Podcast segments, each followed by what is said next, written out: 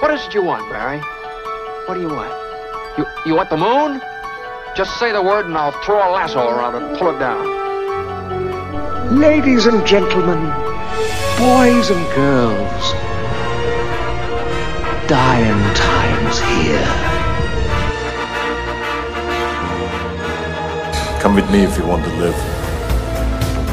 That's it, man. Game over, man. Game over. Force will be with you. Always. Ladies and gentlemen, welcome back to 20th Century Geek. I'm your regular host, Scott Weatherly. And today, I'm going to be doing a bit of an odd job kind of episode. Um, not too long ago, I conducted a series of episodes with a group of creators. Um, everyone from Paul Cornell, uh, Stephen Volk, uh, Dave Moody, Grady Hendrix, uh, and some others as well. So a few of the people that.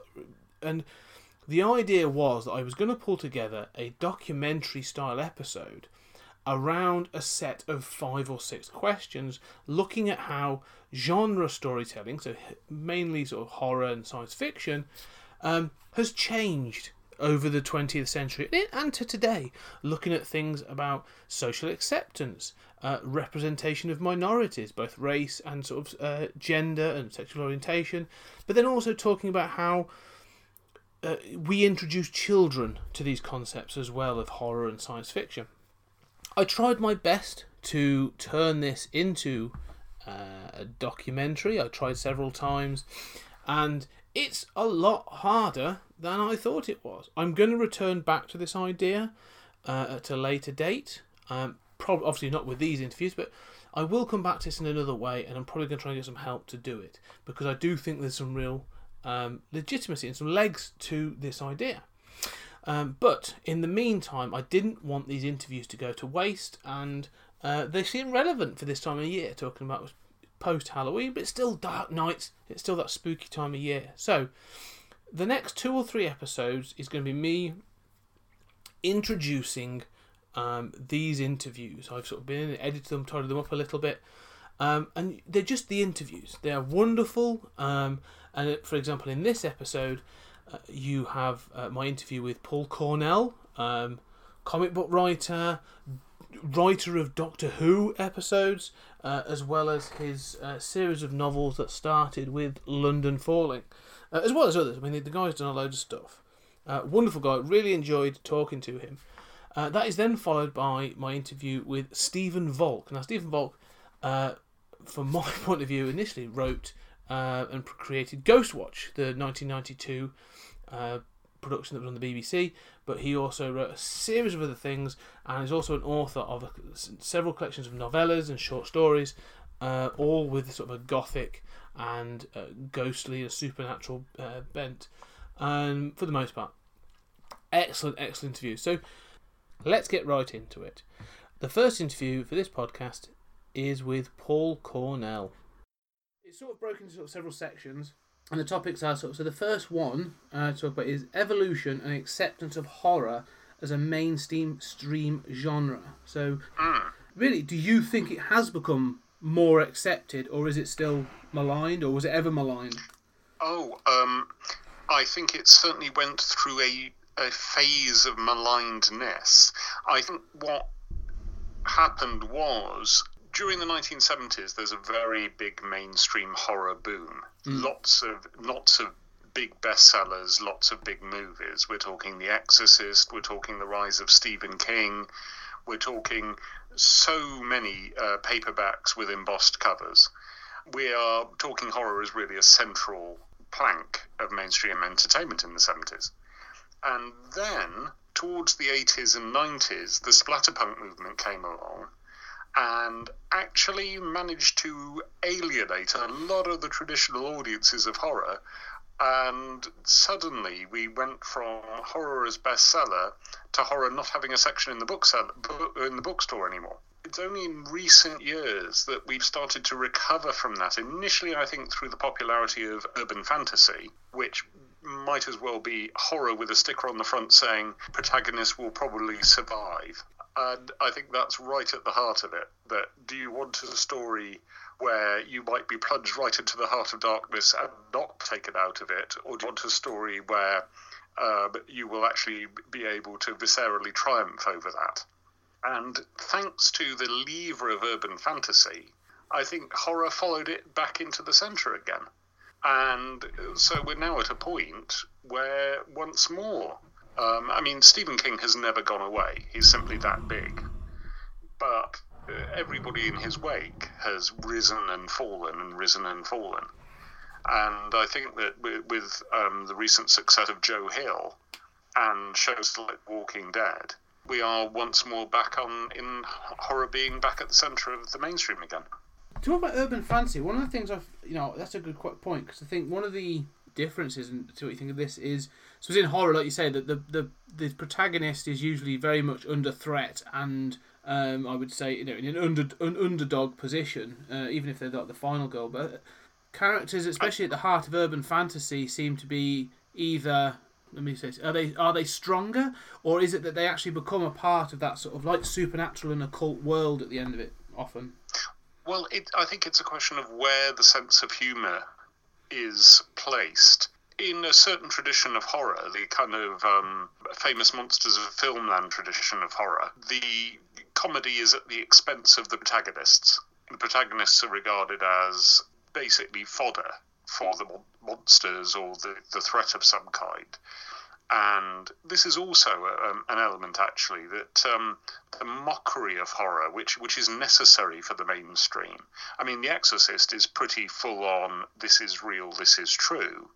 But you know, movies like um, Scream and are a kind of recognition of the fact that slasher movies are there for people to be scared of and then laugh after they're scared.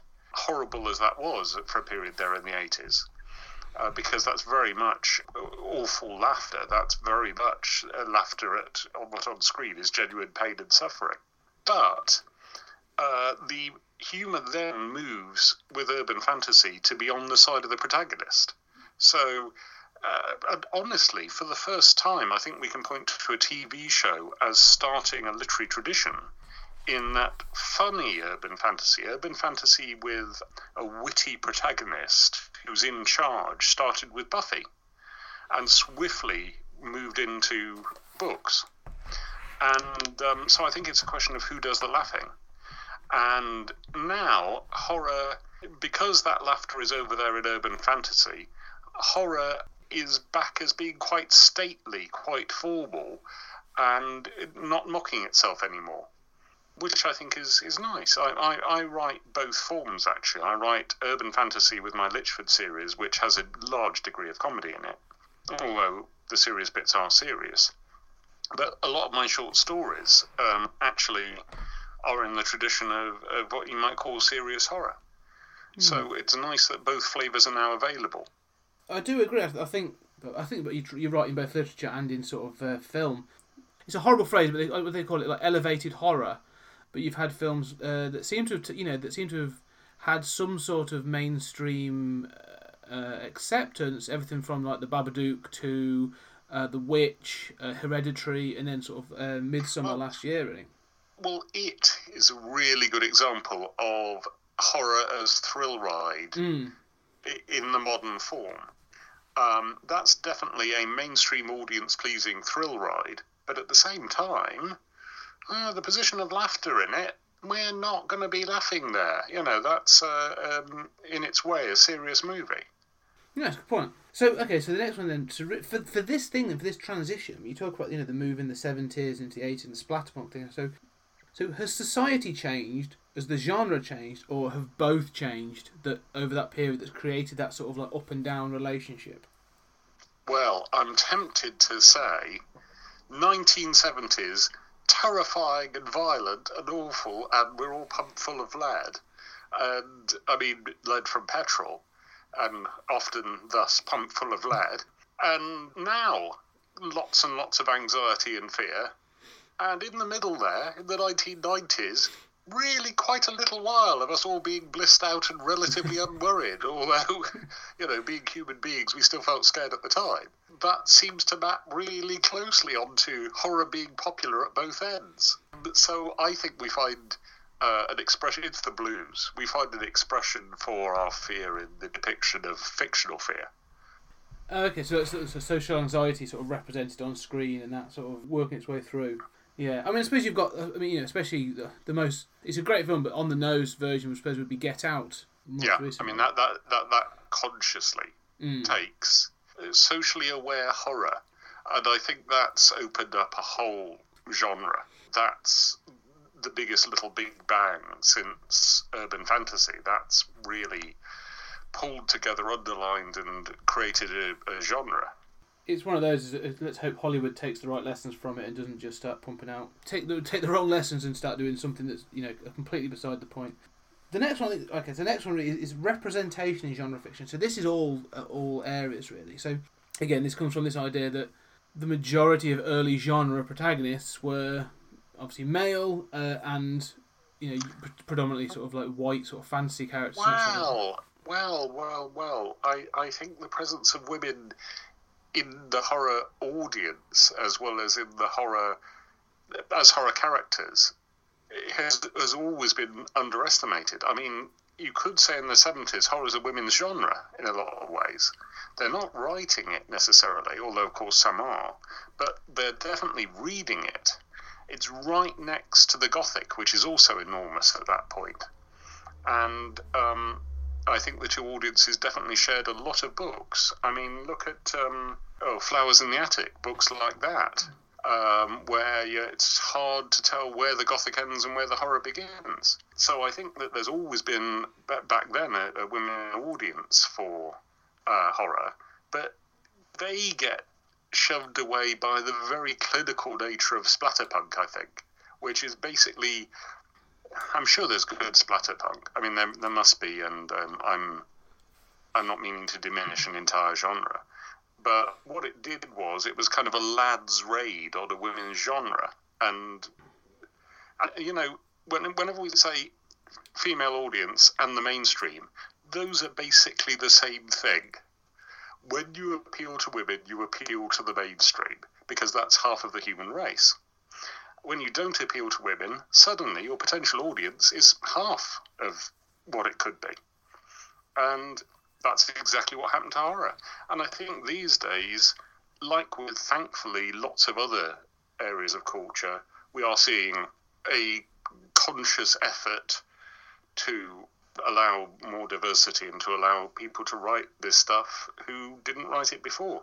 Um, we're also seeing a conscious effort to stop them. Mhm. Um, so, um, yeah, uh, uh, as you say, but um, I, I, I think the idea that horror used to be a male genre, no, no, not at all.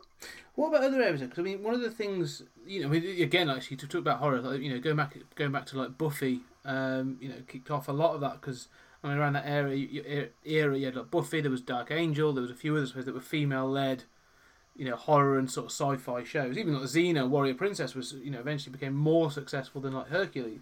I, I agree with what you're saying about them being half the population, but what about other sort of minority groups? So sort of like you know whether it be um, you know, gay, lesbian, or Yeah, uh, ethnic yeah, minorities. absolutely. Uh, so, you know, do you think they've ever been had, you know, better representation through whether? It, and when I say genre fiction, I suppose I mean everything across sort of like horror, sci-fi, fantasy. Well, well, it, it, occurs to me that the one aspect of splatterpunk I haven't been talking about is Clive Barker, who was initially viewed as kind of part of that market, which seems ridiculous now because, you know, who's more lyrical and, um, as, as he swiftly showed with books like Weaveworld.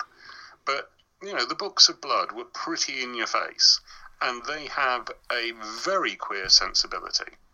So they um, there's a queer sensibility in mainstream bookshops right at the end of the horror boom, and you know, uh, thankfully he he's persisted and he's still part of popular culture. Now, it's the moment that dam started to break, um, because you know the books of blood have full-on gay content, and that's brilliant, and and that's I'd say a first, um, but somebody will know earlier examples.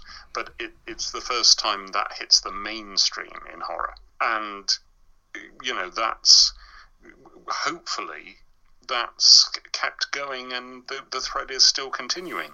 Um, I'm not actually aware enough of the genre detail of horror um, to to know whether it has.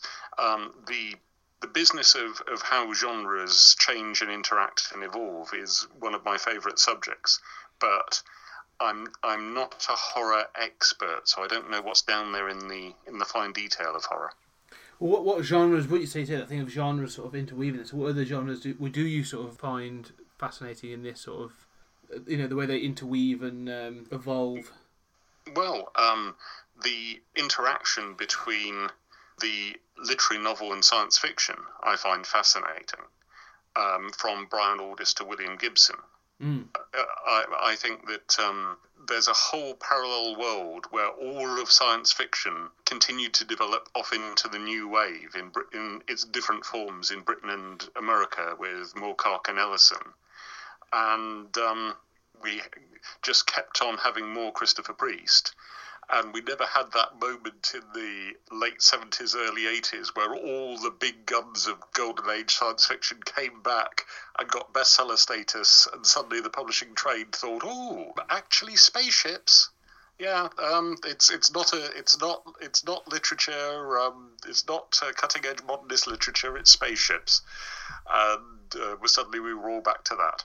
That is quite a, actually. That's a really sorry. That's quite a surprising thing because you say you, you, you know we talk about the horror boom of the seventies and you know the splatterpunk, but then there's obviously paperback boom of sort of the late seventies and eighties as well. But considering that sci-fi was taken off on screen following Star Wars and even oh, Star yeah. Trek back to, to to say actually that's a really good point that actually there was never a sort of a you know the the same didn't seem to happen in sci-fi books in the same way. It's quite interesting actually. Well, well, the big boom in science fiction is immediately after Apollo mm. um, when it looked like it might all be true.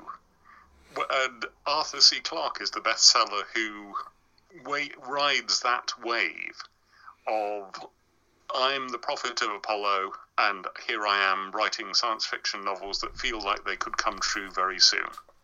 Certainly, in the wake of Star Wars, we do get another SF publishing boom.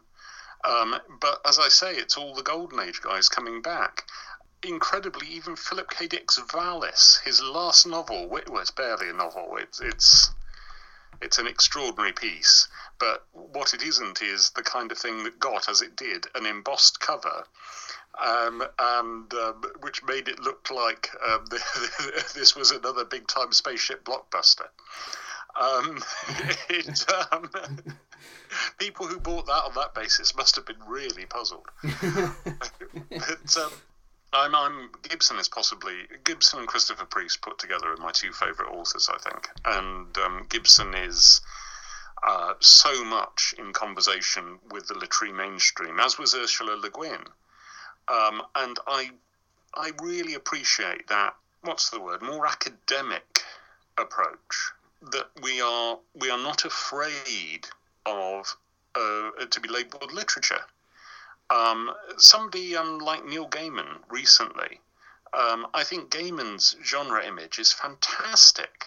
And he, I think, kind of stumbled into it and then grabbed it and formed it and decided upon it in a really, really clever way. That is to say, he is about story.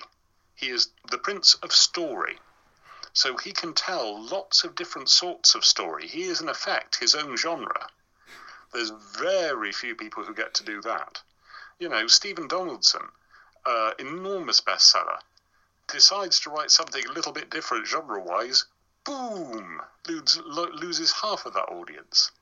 This can happen to people. It's not going to happen to Gaiman because he's already established that he can write picture book for children Book of Norse mythology. He, the one thing he hasn't done so far is Dirty Great Spaceship. Um, he's gonna. he will. that I, have never thought about that as a, as a, but that's really true. So, Neil Gaiman is one of those authors I think that I say, and it be the same people that will read, like say, everything he puts out. I mean, you know, I I can read Car- Coraline to my daughter, but then I will happily read it itself, but then I'll go off and read like Neverwhere or or, or um, American Gods and that sort of thing. Yeah. Ah. Cool. Anyway, sorry, but that, but I digress. Please. No, no, but that's a great answer. That's fantastic. I mean, this is you know, it's about all the those sort of genres. So sh- this, the last sort of section is genre fiction from childhood to adulthood, and we'll start with a simple question. So, what introduced you to genre fiction, and that can let's say sci-fi, fantasy, horror, that sort of thing. I think it was the boxes of books my brother left in the attic um, when I was growing up. My brother was the, off in Australia. He was this mythical figure, and he left in boxes in the attic the science fiction of W.E. Johns, the the creator of Biggles, and also lots of Biggles books. Eagle Annual and the um, Eagle Annuals containing the wonderful Frank Hampson Dan Dare, and from the local library, thus, because I got obsessed with the word science fiction. Oh, he also left long runs of things like Galaxy and Astounding, uh, the magazines. And because I got obsessed with the word science fiction, I started to borrow um, Hugh Walters' spaceship books from the mobile library and um, books like Dragonfall 5, Danny Dunn, um, lots of children's SF back then uh, the works of Andre Norton. You know, uh, lots and lots of uh, entry drugs there, and of course, Doctor Who, which rocked my world. I, w- I was scared of Doctor Who. I wouldn't watch it, and then I decided I had to as a rite of passage. And watching it, that safe scare slayed something inside me, and suddenly. Well, you know, uh, the, hence hence my future career. The, uh, there's the comics, there's the prose, and there's the television it was all very much of a muchness back then, um, especially the television. You, um, in books like um, uh, Fantastic Television, there was the canon. There was a Starlog book that listed all all science fiction movies. Uh, you felt that you could honestly see every uh, existing SF movie, and this was just prior to Star Wars. You know, I I I arrived in the midst of all this maybe two years before Star Wars happened. And so it was only after Star Wars that suddenly it doesn't look like you're not you're going to be able to see every SF movie that exists. Also, The Outer Limits, um, late at night on BBC Two on a Friday night, was a major thing for me. So those are all my formative influences, and pulling them all together, uh, encountering three different fandoms which I still struggle with balancing Doctor Who fandom, science fiction fandom, and comic fandom. As, as a writer, I'm formed because of all these collisions between diff- differing things. And so I suppose being very interested in the boundaries of genre is because I'm always trying to navigate them myself.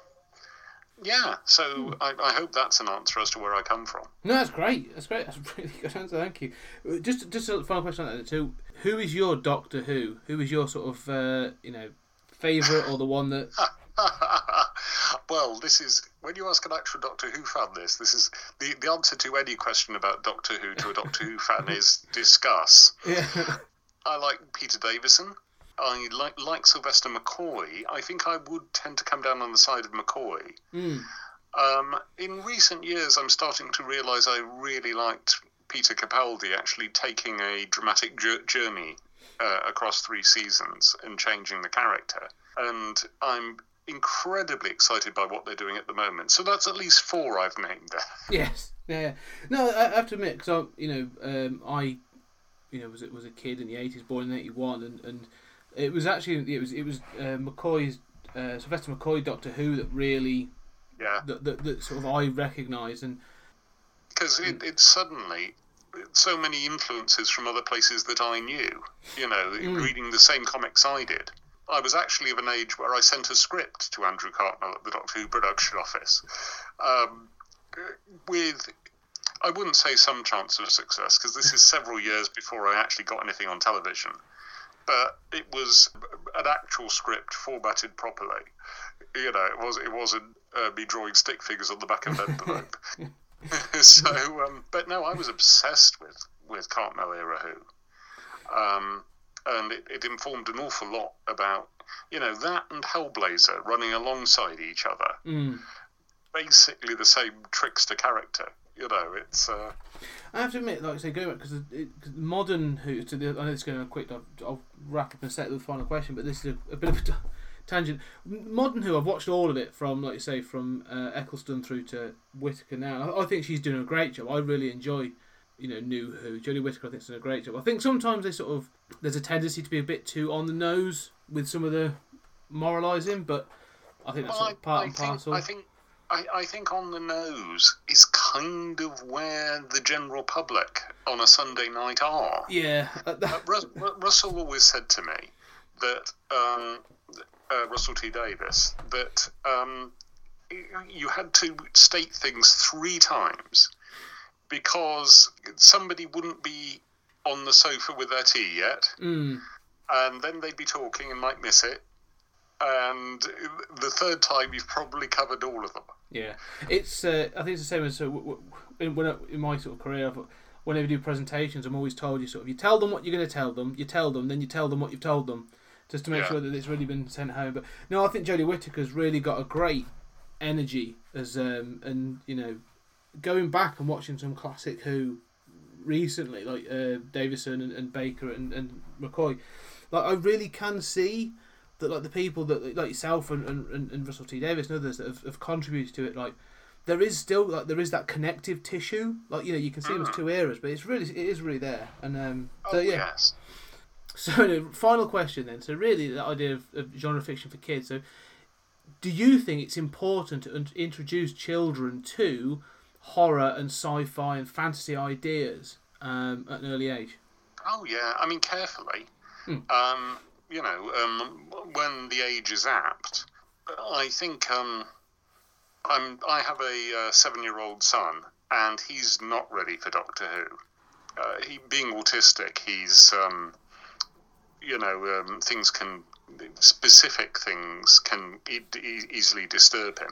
He has actually watched some Doctor Who in that he got really into Resolution, the New Year's episode on the iPad. Um, but he would see it in little five minute chunks that he controlled and kept coming back. Well, two minute chunks that he controlled and kept coming back to. Um, and so he started call. He saw my model Dalek and started calling it the Dalek voice machine, because of course, as far as he's concerned, a Dalek is that octopus thing. And th- this strange metal thing is just its voice machine. But uh, apart from that, he's only experienced Doctor Who through the medium of fridge magnets. Um, and through stealing my Doctor Who magazine and, um, and, and not actually reading it, but putting it on a table. But um, so he's aware of the words.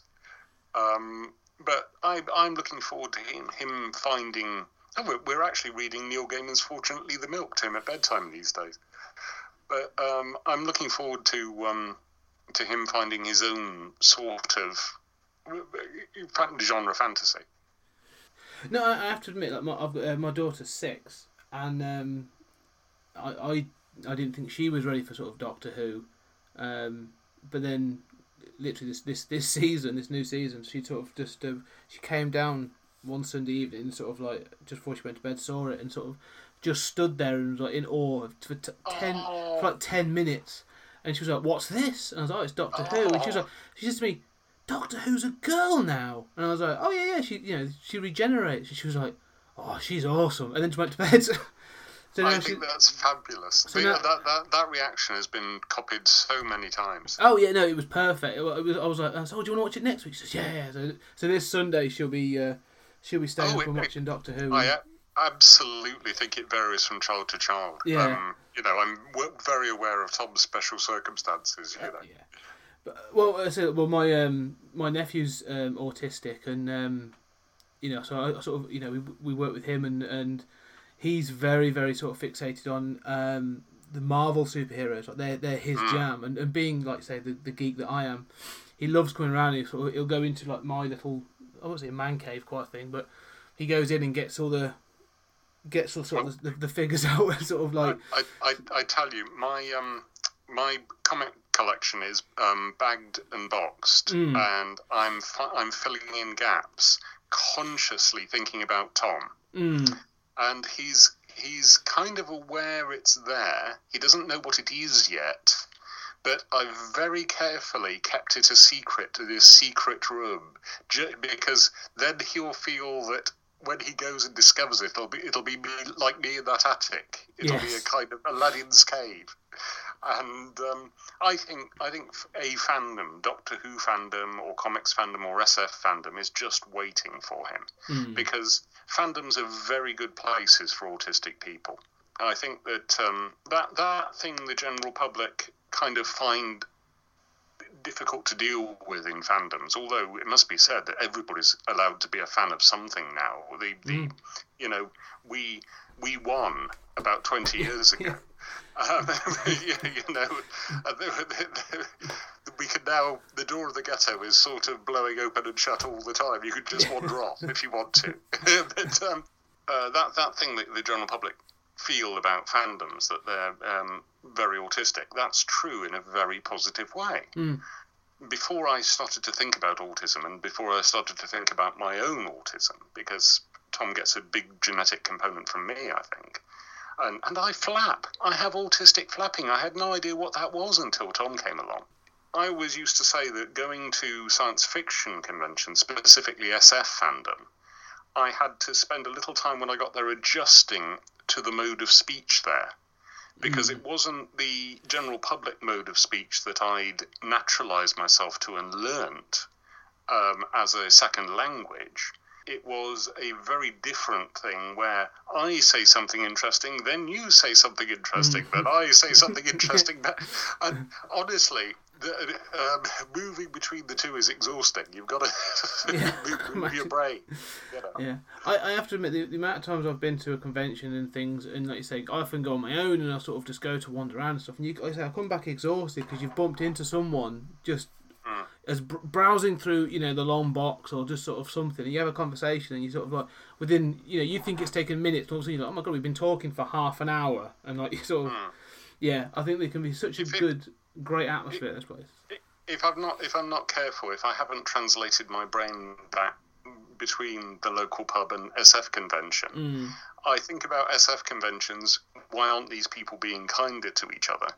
and I think about the local pub. Why are they all talking about trivia? and, um, Yeah, it's the worst of both worlds. Um, must, must, must be said, Doctor Who fandom and comic fandom, their own specific flavours. You know, the, the, these three fandoms are very different to each other. I think the one thing that sort of sours it all is that, that is that there's a, that vocal minority that you get usually on social media that you know just want to I don't know spoil the fun for for want of a better phrase really. Uh, Twitter is people. Yes. Twitter, You know, social media is just what people are really like. Yeah, it's unfortunate. But Paul, that's been fantastic, and I really appreciate uh, you spending the time. Thank you. Okay, well, ladies and gentlemen, there was my interview with Paul Cornell. I really enjoyed talking to Paul, and the fact that he was willing to talk about his son and everything about Doctor Who uh, was wonderful. I really enjoyed it, and it was it was just fascinating to, to talk to the guy. Um, and uh, I hope one day, touch wood, fingers crossed, we'll get him back on the show uh, and maybe to talk about Doctor Who, get a bit more in depth, maybe see what else we can find out. But in the meantime, we are still in this episode and we've still got another interview to go. Uh, so I'm now going to go straight into same question, same setup, but with Stephen Volk, and uh, let's see what he has to say.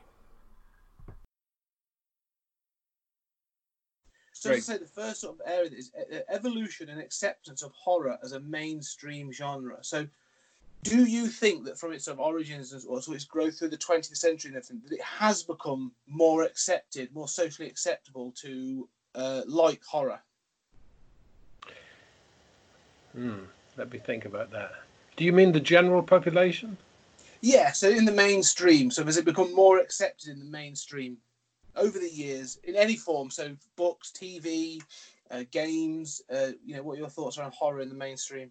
I think, I, for me, horror has really the the path of horror from, let's say, the 80s as as kind of the the path has forked to a certain extent. Okay, and I think post Jaws, let's say post Jaws. Um, and uh, Star Wars, Indiana Jones, the blockbusters, the mu- mu- multiplex um, mentality of the marketing push that goes into making hit films. Yeah, there's a there's a split in horror, and in one on along one path it goes into action thriller territory, which is more commercial, more pleasing the audience.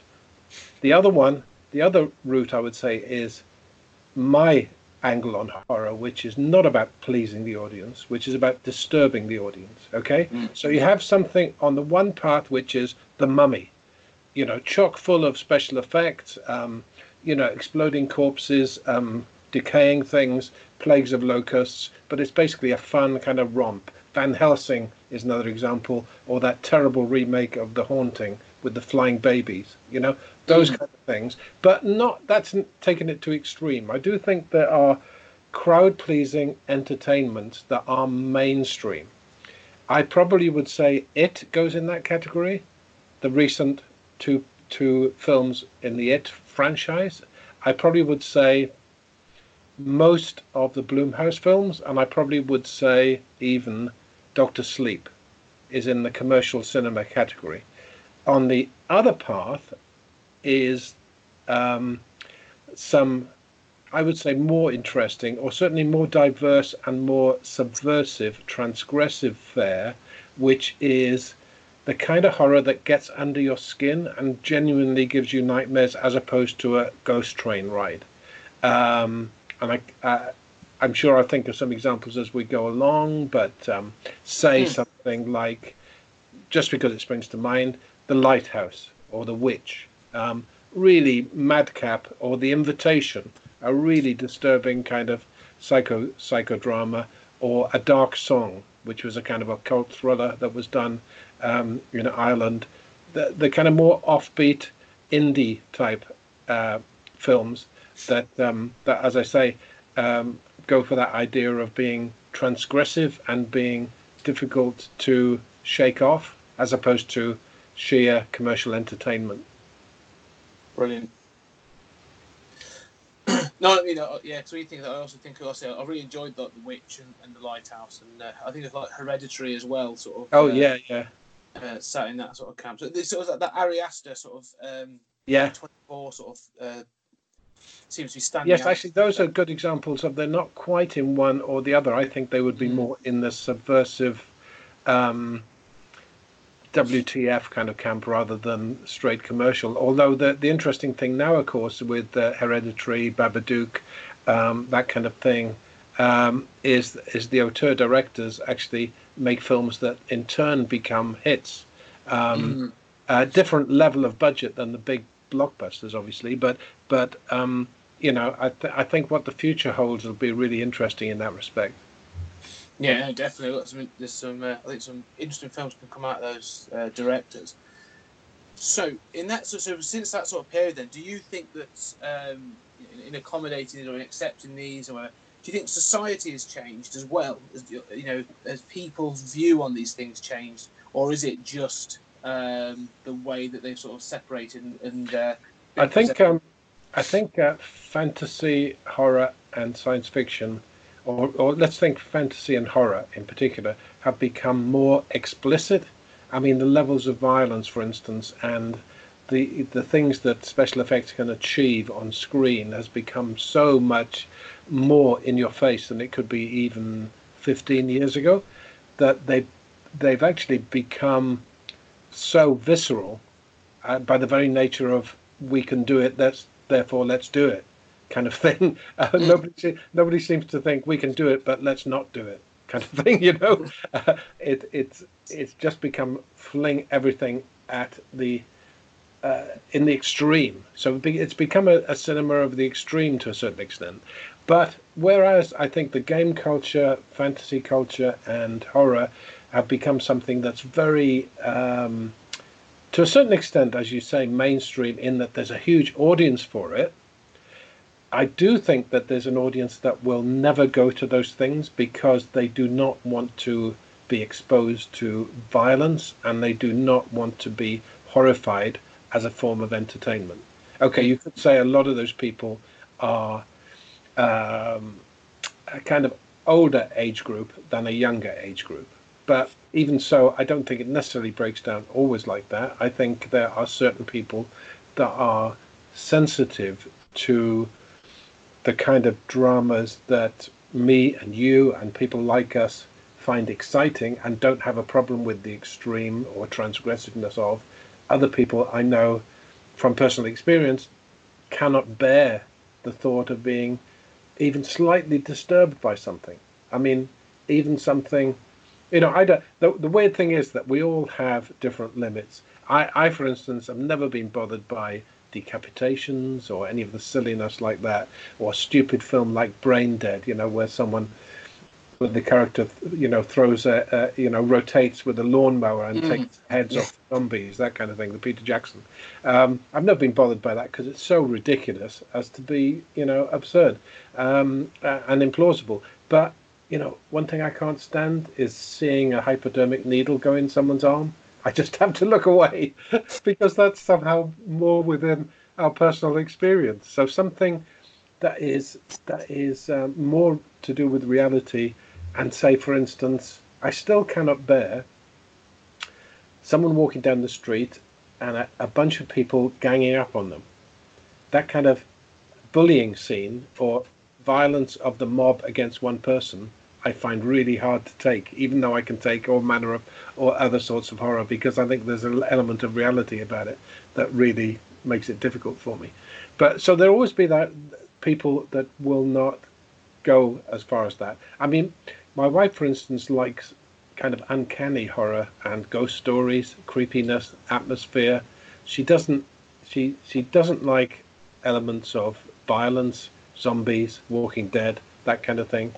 I kind of twisted her arm, and not literally, to watch Walking Dead because I said it's all about the characters, and I think in in the end, um, she came to realize it's about the characters' survival that you care about, not about the zombies. But even in that case, I think the relentless piling on of CGI effects and blood spatter, you know, got to uh, in the in the end. It wasn't worth the journey, you know. But mm. that, uh, that's just a specific example.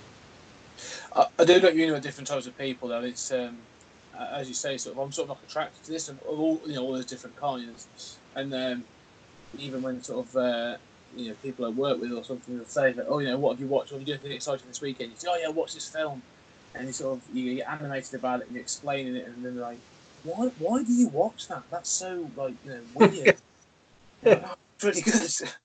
My my brother is uh, my brother's a, a teacher, and he's had this great conversation in the staff room that he overheard, where one of the other teachers um, said that they'd gone to see Godzilla, and they said, uh, "Yeah, it was a good film, a little bit far fetched though."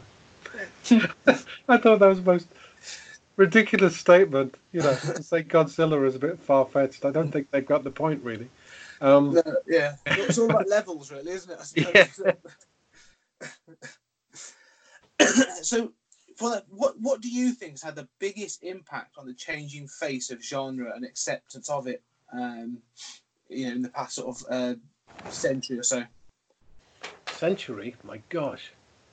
Um, well, I think let's talk around this because I may not be answering it in, in the right way. You know, um, um, horror reflects what goes on in society. I think that's without a doubt. There was a wonderful documentary about the influence of um, George Romero's um, Night of the Living Dead, um, saying how that reflected the uh, climate of the times and how um, you know the Reds under the bed mentality spawned Invasion of the Body Snatchers. I, I, you know, I think you can you can very, very, very easily do a catalogue of the big, or not even the big, the general horror films of any decade and related to um, the social mores of the time. I mean, uh, you know, for instance, Hammer films, which at the time just seemed to be, uh, how would you say, Manichaean kind of fights about good against evil. When you look at them now, it seems really obvious to me that they're about threats to fatherhood. They're always about fathers trying to protect their daughters from uh, the hedonistic lifestyle of the 60s in some symbolic form. There's always Peter Cushing or someone of Peter Cushing's age um, trying to fend off someone of um, uh, more more kind of um, powerful sense of virility um, and saving someone's virtue. You know, it's it seems to be quite moralistic, even though even though in the guise of a kind of gothic fairy tale. Um, so you can you can definitely look at these look at these um, stages in the evolution of horror, and I think you can see them as a, a real really interesting kind of mirror of what's going on in, in society. But your question was. Um, Uh, what's How- had the biggest impact on the changing face of genre acceptance? Uh, genre acceptance, acceptance, um, genre acceptance, um, genre acceptance. Um, um, um, um, um. I, su- I suppose it has. Hmm. I think you're guiding me towards saying it's been accepted into the mainstream. So I'm kind of going back to my first answer, which is, which is that some of it has, some of it has been accepted into the mainstream. So you get, for instance, Gothic Adventure series like Penny Dreadful, uh, which nevertheless can be scary and can be, you know, was a really good horror product, um, but wasn't necessarily the stuff of nightmares.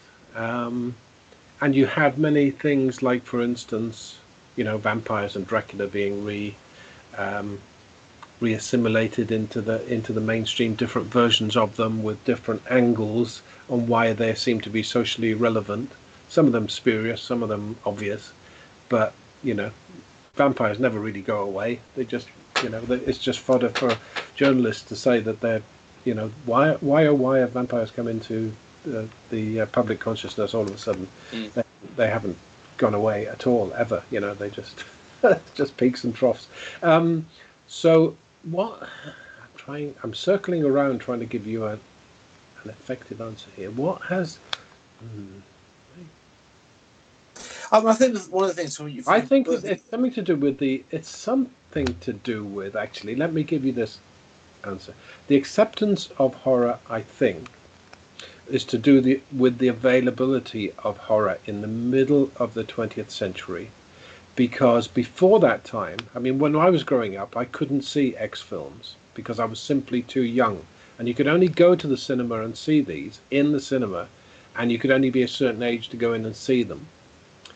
Um, but when they became available, when they were recorded um, on VHS and subsequently on DVD and then on streaming, increasingly they became av- available to uh, a range of people beyond any certi- certification that happened to be on the DVD or VHS or whatever it was.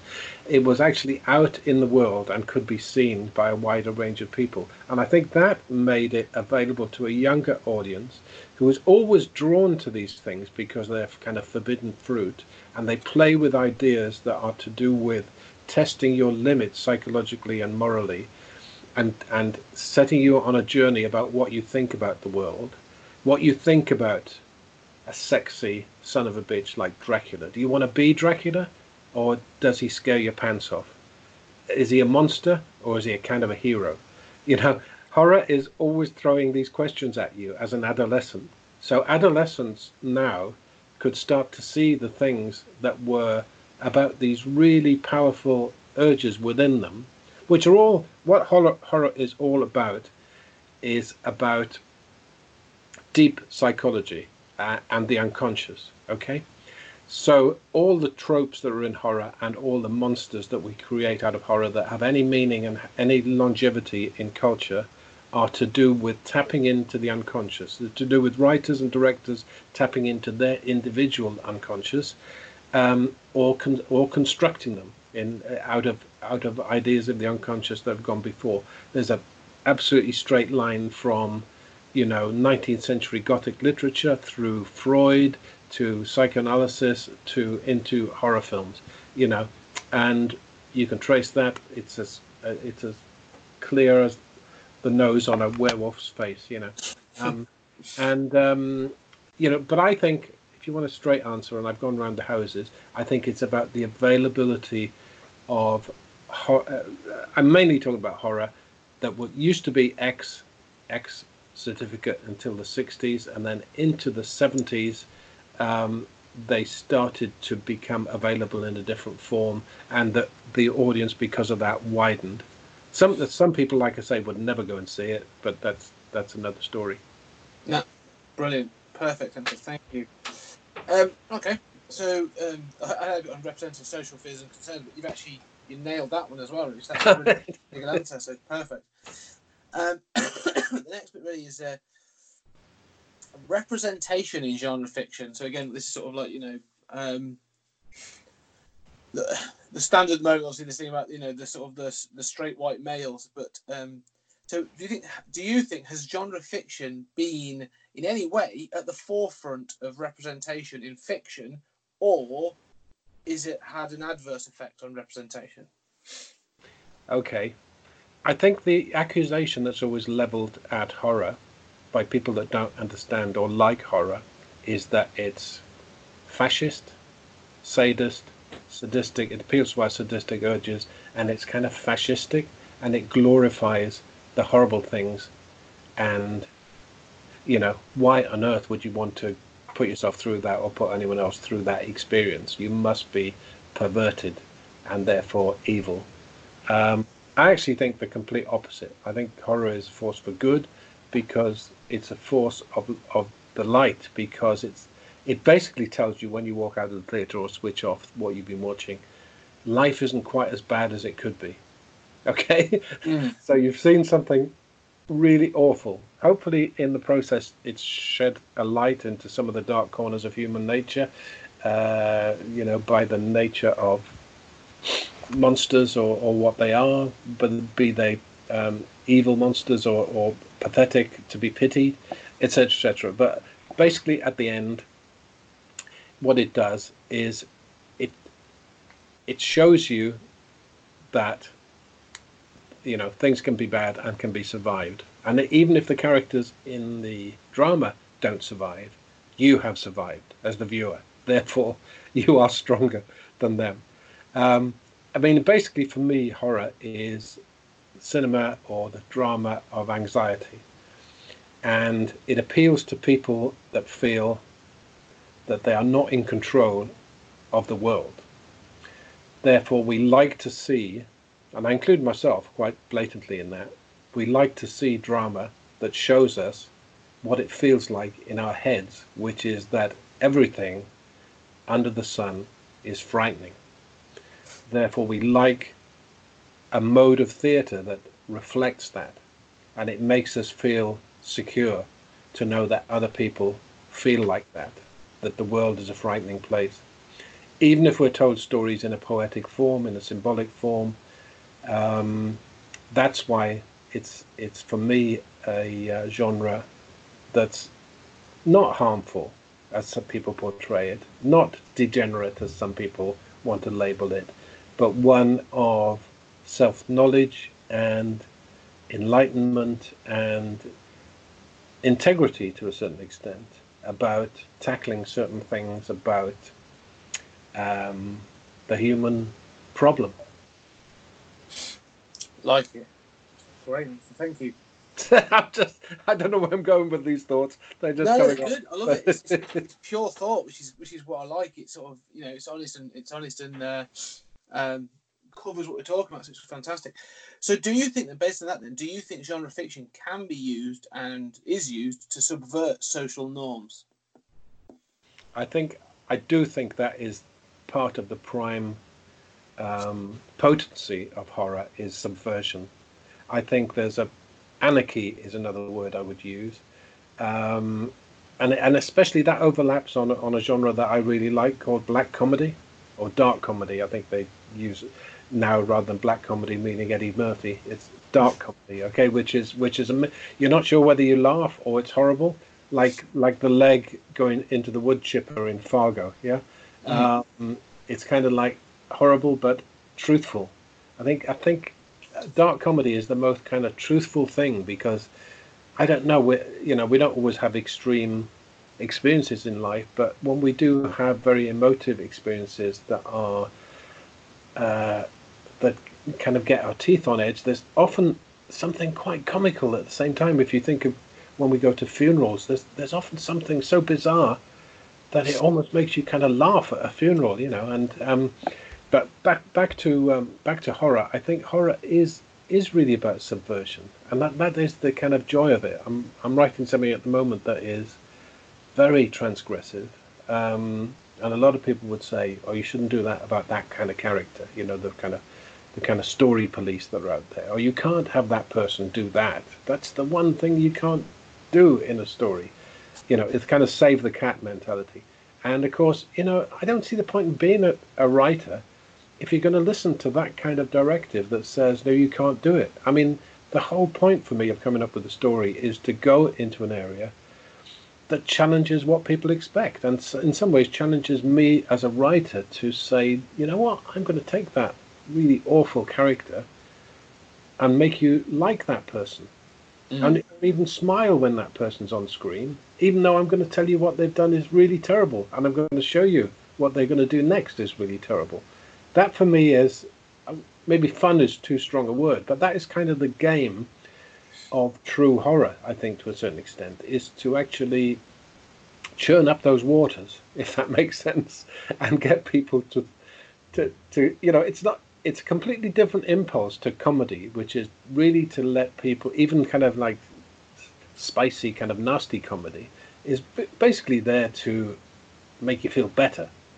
You know, leave the theatre with a smile on your face. Horror yeah. is one genre where you don't want to have the emotion that it promises, which is to be horrified and upset and maybe disgusted. Okay, who on earth wants that?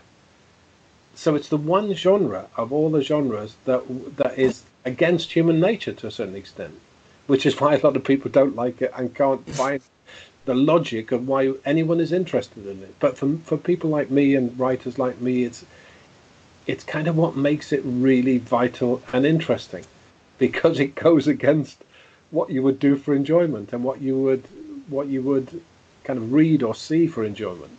Um, yeah, I like that. Sorry, I was coughing. Um, no, no, I totally, I, say, I totally know what you mean by that as well. Was, um, um, I'm, I'm currently reading a book, um, collected short stories of an author called Thomas Ligotti, and um, oh yeah, yeah, they're really sort of uh, the the tone and the sense of it is very disturbing. Yeah. Um, but I can't get enough of them. I think they're so good. They are, you know, like you said before, they get under your skin. Yeah and they really make you sort of like you know really sort of. Um, have you um, read um, Adam Nevill? I have. I've, yes, I've read. Um, um, I think I joined as everyone else. So I read. He did the ritual, didn't he? The ritual, yeah. Yeah, yeah. I've read that. Um, very good. Um, that, yeah, some of his books are. Um, I liked um, House of Small Shadows. That's a really bizarre one. That that that really creeps you out. Oh, I'll try that one. Yeah. I got because I collected. I got some of his. Uh, I got on Kindle. I got some of his short stories. So I quite. I find actually of... Adam would be good to talk to. Uh, you know, with all due respect to you know, I shouldn't suggest people to you, but I'm, Adam is very good about um, you know the kind of stuff that we're talking about, and I think he'd have a really interesting angle on it. I did reach out to him actually. He wasn't available. When obviously, I first bit. Oh, okay. Available, he wasn't available, but uh, I do need to reach out to him again actually because, yeah, I, I, do. I really do enjoy his work actually. So he would be good, and um, so I, I will be trying again. Uh, but yeah, no. If if you say if you if you recommended him, I'll definitely try again.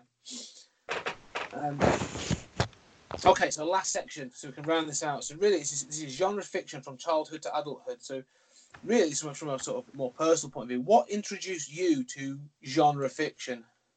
Oh right. Well, for me, it began with comics. I think to be to be honest with you, I um, I used to always spend my pocket money at a local newsagent and uh, I used to buy Spider Man and Marvel, you know, Fantastic Four, those kind of things.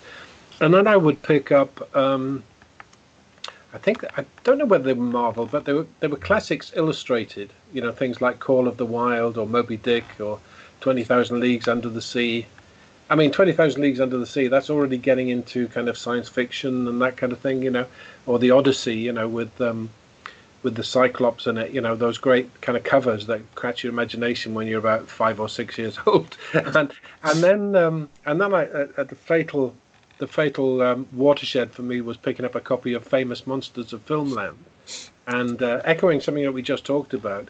Of course, all these uh, I'm, talk- I'm I'm I'm talking about about 1960, I suppose now.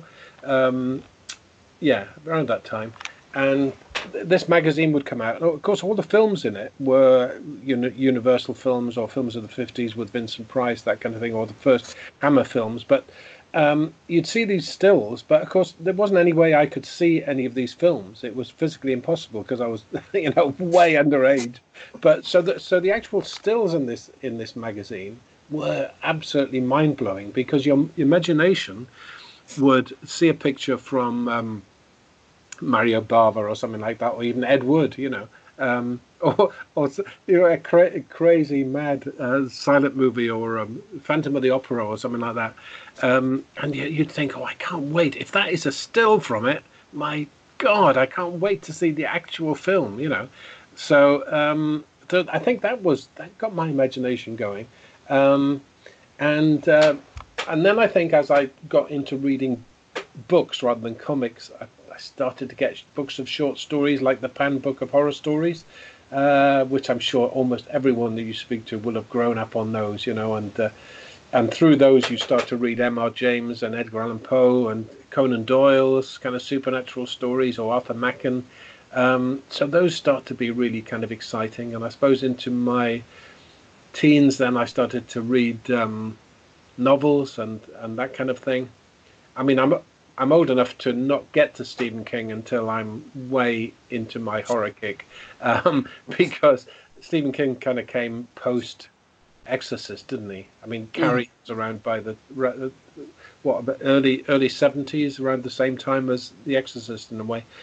Yes. So that was that was in a way my my horror um, fixation obsession was already in place by then because by the mid 60s I was already watching sneaking into the cinema to watch Hammer films like uh, The Devil Rides Out or the Quatermass and the Pit that kind of thing you know or Double Bills or really by then anything with that kind of vivid kind of imaginative quality you know. I wasn't that interested in although I did like I did actually go and see you know Lawrence of Arabia or those those kind of any any movies you know and I was obsessed with things like you know whatever it was on TV be it Lone Ranger or Bonanza or any of those things I mean it basically just just absorbed everything at that age I think between about between about 8 and 12 I think it just all goes in really um, and it probably took a while for me to realize that you know, because I got into science fiction, I got into a bit crime fiction, you know, Sherlock Holmes and that kind of thing.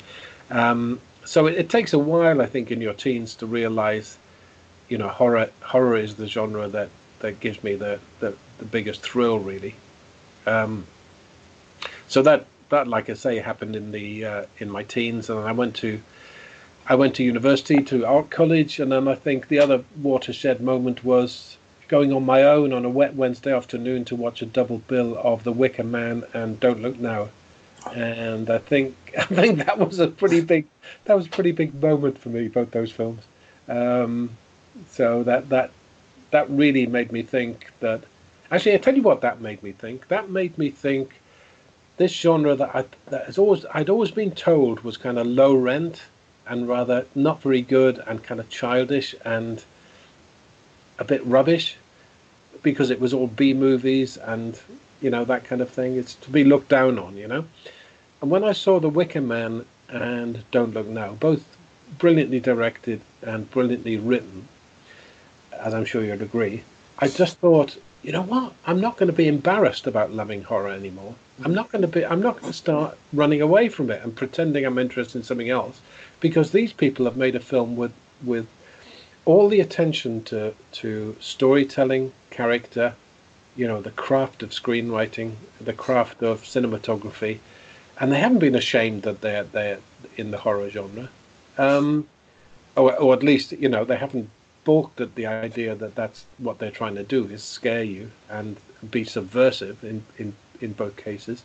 Um, so I thought, you know, I'm not gonna I'm not gonna run away from it. What I'm gonna do is do as much as I can, as well as I can, and get better at it. That's the thing. To get as good as Nigel Kneale, to get as good as, you know, Steven Spielberg when he made Duel or Jaws. You know, the thing is not to, not to pretend you're not interested in that. Find what you're interested in and just concentrate on it, and you know, really go for it. That that's what that taught me. Excellent. I love it. I love the fact you mentioned uh, like M.R. James and Arthur Machen as well. It's uh, um, I think like, weirdly I feel like M.R. James has had a bit of a like a mini resurgence. Um, oh, because Mark, through Mark Gatiss. Thanks to Mark on TV. Yeah, yeah, yeah. Because um, I sort of heard it and I sort of I, I got um, you know his the, the M.R. James like first collection and, and I've obviously I've, I've, sort of read all of them now, but it, it, it becomes a gateway. I tell you, they're great to, but but just by the by, they're great to listen to. A bit yes. like Sherlock Holmes stories, they're actually, if anything, better to get a recording of, because they are kind of like, you know, nestle down at the fireside and hear someone telling you a tale. You know, uh, there's a wonderful guy called um, uh, Robert Parry Robert Parry, I think his name is. I was, I was, about to say about him as well. Yeah. Uh, have you seen Have you seen him on stage? He does I've a brilliant. I've heard I've heard his recordings. Yeah, um, he does it. I mean, try and see them on stage because he's so brilliant at doing them. He just he just kind of talks to the audience, and I, I actually did a mammoth stint of I think three seeing six in a row on one day in Bristol. Just a, a double bill, then another double bill, then another double bill. Yeah. Or six in a row, and it was his skill is amazing really, really, really good. Yeah, it's, it's, I think it's something I will try and do because it, it's. Um, I've heard recorded it is. It's fantastic, but uh, mm. yeah, no. James always has acted like a bit of a gateway thing to me because it's sort of like I started reading that. I thought, oh, I wonder if there's more, and it sort of opened up this sort of. Um, yeah, mi- missing sort of a part of English horror history. So I'm sort of like you said, like uh, uh you know Arthur Machen. I didn't realize how much Conan Doyle wrote. I've started to read like uh, E.F. Benson. Um, yeah, and uh, all these others. It's, it's yes, it's they don't sort of get. I don't think they get the praise that they sort of. Uh, uh, I, would never heard of uh, like William Hodgson as well, and sort of the Carnacki um, stories. Yeah, yeah, yeah. Recently, yeah. so his novels I find a bit difficult and a bit dense, to be honest, but the short stories are good. Yes, I, I, I, I agree with that actually, but uh, yeah. Um, okay, final question. So, so from your point of view, then, from what we said, obviously, you know, you've said about your your, your uh, uh, early life experiences. Do you think it's important to introduce children to horror and sci-fi ideas? As uh, let me think. Well, children should be should be uh, exposed to um, the genre that, that they're drawn to. I do I do believe that the certification system for films is a sensible one. I mean, you know, no one would want to uh, show a young child, you know, a Serbian film or, or some of those films that are explicitly, you know, um, destructive and um, traumatizing. To be honest, I mean, God knows, a lot of the films that that that, that I like could be traumatizing and have been traumatizing. But you know, the weird thing, for instance, about when I um, some of the people that talk to me about Ghostwatch is that they come up to me and they say, oh, you know, that really traumatized me. I couldn't switch the light off for three weeks afterwards. I used to lie awake and I was terrified. And, you know, and then the sister standing next door to the guy would say, yeah, he really was absolutely terrified. But the guy would say, you know, I really suffered nightmares after that, but it made me want to make horror films and put something back in that I'd taken out of it. And I, I can't tell you how many times that's been said by people that were, quotes, not literally traumatized, don't get me wrong, but I would say in quotes, traumatized by the experience of, of, of Ghostwatch and say, I'm going on to really be interested in horror films. Because in a way, making horror films and writing horror is a kind of exorcism. I, am I'm, I'm a bit hesitant about using that because I know that Stephen King said that it, that you know horror doesn't uh, exorcise, you know, um, mm. feelings. It exercises them. So you, you, it's kind of like a workout. It's not uh, rather than getting rid of, of, of what of, of what you feel. You know, so I'm I'm very conscious what the master said on the subject, but um, I've lost track of your initial question now. I've gone off it. Uh, it was uh, uh, the importance of introducing children to. Oh, children, right? Okay. Let me go back. Let me go back to that. So I do, I do think the certification system is useful and necessary, but I do think because it's this, um, you know, theatre of anxiety, I think it is a, in a weird kind of way, a safety net for youngsters. I wouldn't say you know ch- children necessarily, but youngsters to come to terms with what frightens them and what they find um, terrifying. It's it's a way of understanding things that they maybe can't put into words, um, and it's a way of saying things, seeing things played out in symbolic form. I think that's the that's the whole value of the genre in a way. Um, but we have to be careful because uh, I, you know, nobody nobody wants to, um, you know, deliver harm to um, vulnerable uh, people. But then again, there's always been a history of in horror of people on high, the kind of um, Mary Whitehouse kind of witch finders of the of culture, turning around and saying, "Oh, you know, it wouldn't harm me, but there are a lot more vulnerable people out there who it would harm." You know, which is incredibly patronising and all the rest of it. So that exposes a lot of hypocrisy along the way if you're not careful. Um, but um, I think there's a. I think most people have a sensible idea about what to, what age to expose their kids to things that they are interested in, and also um, kids want to be tested. Uh, my grandson was desperate to see, um, and I can't remember which one it was, but one of the prequel Star Wars films, because he wanted to. He was into Star Wars at that age, and he was only about five, I think, five or six. And he enjoyed the whole thing until young Darth Vader or Anakin Skywalker uh, fell into the volcano and his face started burning. And he screamed and ran out of the room. And I, I was really apologetic. And he said, he, got, he was in tears. And I said, Oh, I shouldn't have let you watch it. And he said, No, it was my fault because I wanted to watch it. So I think you've got that thing. Kids want to watch these things, even and if it isn't that thing that upsets them, it'll be something else. You know, when I was a kid, I got terrified, but of all things, by uh, a Laurel and Hardy film called The Live Ghost, where a drunk falls into a vat of white paint, and then as he's staggering off, Laurel and Hardy think he's a ghost. And but that was incredibly creepy to me, aged whatever I was, probably five or something. Um, you know, and I can remember storybooks where I, I resisted turning the page because I know there was that horrible picture on the next page that would give me nightmares, you know. And if it you don't you know you don't know things that are going to upset kids It can be something completely innocuous that gets under their skin. So, in some ways, in in the way that you know, uh, sometimes not washing and building up resistance to bacteria, I think maybe early exposure to horror films you know, builds up kids' resistance, not to, not to horror in, in real life, but maybe builds up a kind of resilience to their own fears. I never thought about it before, but that seems to make sense, I think, to a certain to a certain degree. I like that. Using sort of certain, you know, early age horrors like a vaccine. Yeah, yeah, exactly. That's good. Excellent. That's brilliant. That's really. That's all the questions I've got. So, um, Right.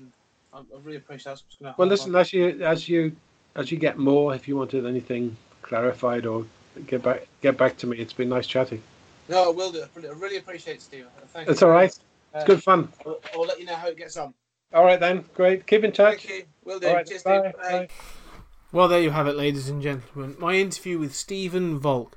Uh, wonderful guy, great guy. Um, please do check out his uh, writings. You can find him online. Uh, he's very active in social media on Facebook and on Twitter.